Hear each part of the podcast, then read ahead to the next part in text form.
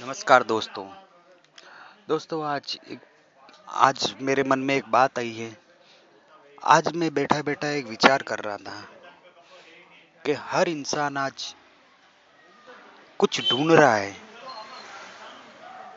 कुछ ढूंढ रहा है। क्या ढूंढ रहा है? अपने दिल के किसी कोने में कोई जगह खाली है, उसे भरना चाहता है। हर इंसान सुकून महसूस करना चाहता है। हर इंसान शांति महसूस करना चाहता है, लेकिन उसे मिल नहीं रही है। इसलिए वो ढूंढ रहा है। हर इंसान ढूंढ रहा है। ढूँढने में लगा हुआ है। चाहे वो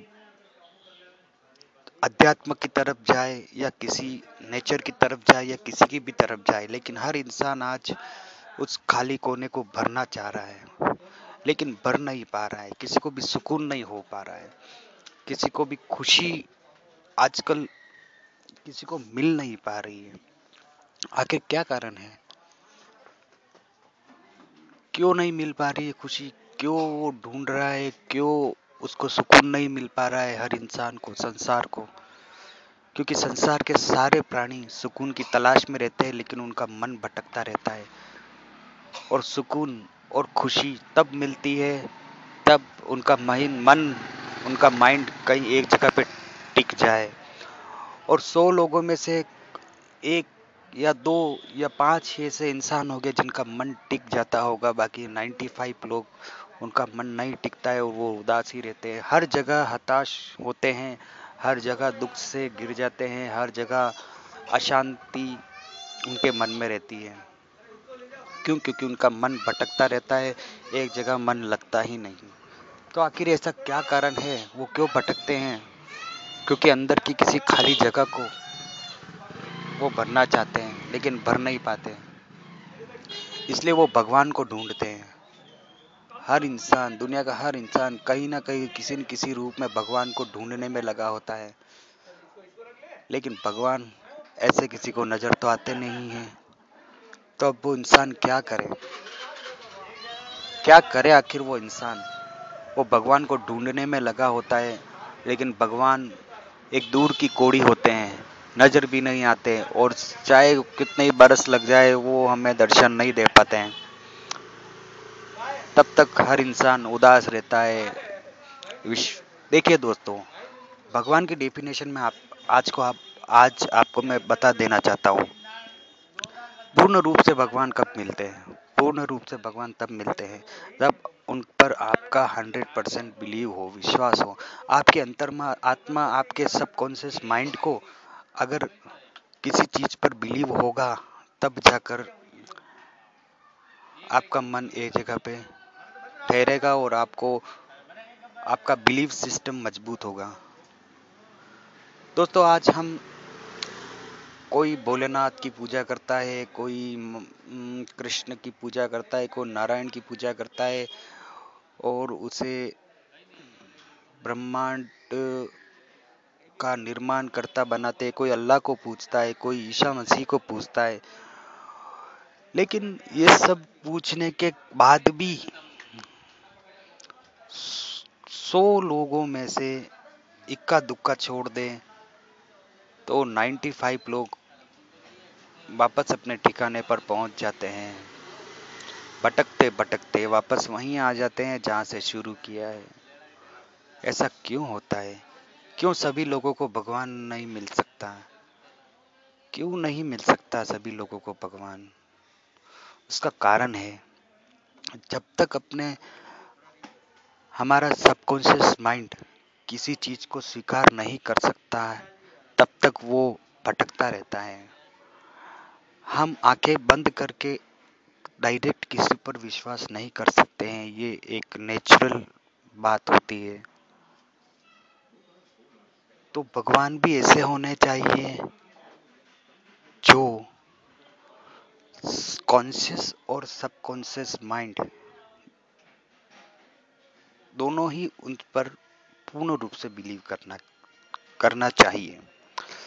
तो भगवान भी ऐसे ही होने चाहिए, जो कि कॉन्शियस और सबकॉन्शियस माइंड दोनों ही स्वीकार कर ले। तो आखिर ऐसे भगवान कौन है?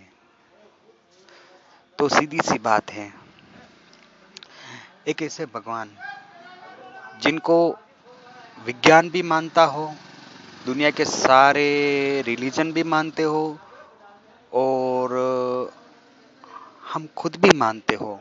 और देखिए, भगवान को समझना कठिन नहीं होता है। देखिए दुनिया की कोई भी प्राकृतिक बात को आप समझने जाओ ना तो वो कठिन नहीं होती, बेहद सरल होती है, पर एक रहस्य बनकर रहती है। भगवान को मानना इतना कठिन नहीं है दोस्तों। सीधी सी बात है, हम अगर पढ़े लिखे नहीं भी होना तो भी हमें साफ़ साफ़ पता चल जा, जाता होगा कि हाँ हमें बनाने में लगभग लगभग सारा हाथ किस वस्तु का है या किस इंसान का है या कौन से भगवान का है, बस इतना सा पता चल जाए और हमारा मन मस्तिष्क कॉन्शियस और सब कॉन्शियस माइंड उस चीज़ को स्वीकार कर लेगा एक्सेप्ट कर लेगा। तो आखिर ऐसा कौन सा भगवान है जिसको देखते ही हमारा मन मस्तिष्क पूरी तरह से एक्सेप्ट कर ले? या दुनिया का हर इंसान, चाहे वो कितना ही बड़ा साइंटिस्ट हो या कितना ही बड़ा पंडित हो या कितना ही बड़ा मौलवी हो, उसको गलत साबित कर ही नहीं सकता है। और अगर ये सारे लोग गलत साबित कर भी दें तो भी हमारा मन हंड्रेड परसेंट जानता है उसके लिए ज्ञान लेने की या संसार में ज्ञान ढूँढने की ज़रूरत नहीं है। भगवान वो होते हैं जिनके लिए हमें ज्ञान लेने की ज़रूरत ही नहीं पड़े, मेरे हिसाब से तो।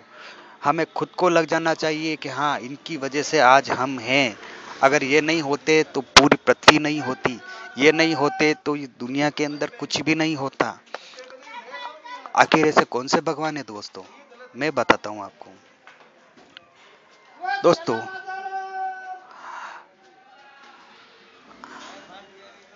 मेरे हिसाब से जो हमारा सन है, जो जिन्हें हम अगर भगवान माने तो सूर्य देव, जो सूरज देवता, जो सूरज, भगवान सूरज, वेदों में भी या पुराणों में भी या चाहे संसार के किसी भी रिलीजन के इंसान को अगर ये पूछा जाए कि दिखती हुई चीज़ कि अगर ये सूरज नहीं होता तो क्या हम इस पृथ्वी पर ज़िंदा रह पाते? तो मेरे ख्याल से दुनिया का कोई भी इंसान ऐसा नहीं कह सकता है कि हाँ अगर ये सूरज नहीं होता तो हम ज़िंदा नहीं रह पाते। क्योंकि हर इंसान को ज्ञान लेने की ज़रूरत नहीं है। खुद भी जानता है कि अगर सूरज नहीं होता तो हम अफकोर्स हमारा अस्तित्व होता भी नहीं। तो दोस्तों, मैं मानता हूँ, भगवान सूर्य नारायण, जो सूरज देवता है, भगवान सूरज, आज अगर ये नहीं होते हैं तो शायद हमारी पृथ्वी पर जीवन का कोई अस्तित्व होता ही नहीं। इसे विज्ञान भी नकार नहीं सकता। देखिए दोस्तों, चीज़ वो होनी चाहिए जिसमें दम हो। बात वो होनी चाहिए, भगवान वो होने चाहिए कि दुनिया का कोई भी इंसान, चाहे वो विज्ञान हो या रिलीजन हो, उसको दबा नहीं सकता। उसे हंड्रेड परसेंट मानता है। विज्ञान और अध्यात्म, इन दोनों ही तराजू में जो फिट बैठते हैं, वो भगवान है सूरज। सूरज भगवान। आपको ज्ञान लेने की ज़रूरत नहीं, आपको खुद को पता है, इनकी वजह से हमारा अस्तित्व है। अगर ये एक दिन भी नहीं निकले तो मुझे लगता है शायद दुनिया की कोई भी क्रिया नहीं हो सकती है। दोस्तों, इतना शक्तिशाली प्रकाश का पुंज, ऊर्जा का पुंज, जिसके बारे में हम कल्पना भी नहीं कर सकते कि वो कितने बड़े होंगे, कितना बड़ा पुंज अगर हमें रोज नज़र आता है।